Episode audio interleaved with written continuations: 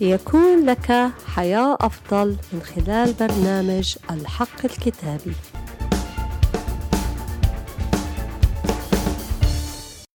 حقيقة اليوم الكتابية بعنوان لا تكذب لإرضاء الناس دون إرضاء الرب.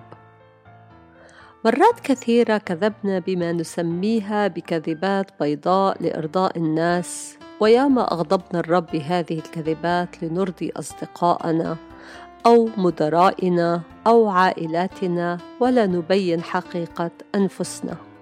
حقيقة اليوم تحثنا لإرضاء الرب بالتكلم بالصدق كل الوقت لإرضاء الرب. في غلاطيا واحد عشرة الكتاب المقدس يقول: أفأستعطف الآن الناس أم الله؟ أم أطلب أن أرضي الناس؟ فلو كنت بعد أرضي الناس لم أكن عبدا للمسيح. عندما أعطينا الرب كل قلبنا ليس فقط الوقت عندما أكون في الكنيسة أو مع المؤمنين لكن كل يوم في العمل في الدراسة في كل مواقف حياتنا. اعلم تماما أن الشخص الذي يركض لإرضاء الناس لا يقدر أن يتكلم الحق لأنه يخاف أن يزعلهم أو يضايقهم. كل مرة تقوم بإرضاء الناس دون إرضاء الرب فأنت تحزن الروح القدس الذي في داخلك.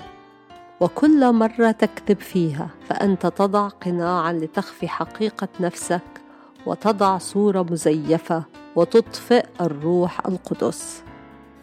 في أرمية 17 خمسة الكتاب المقدس يقول هكذا قال الرب ملعون الرجل الذي يتكل على الإنسان ويجعل البشر ذراعه. وعن الرب يحيط قلبه.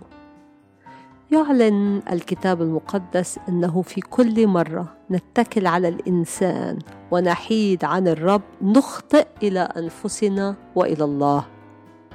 خلينا نتوب ونكون حقيقيين في أقوالنا وفي حياتنا ونرضي الرب ونحيا حسب قلب الرب كما في روميا 12 واحد.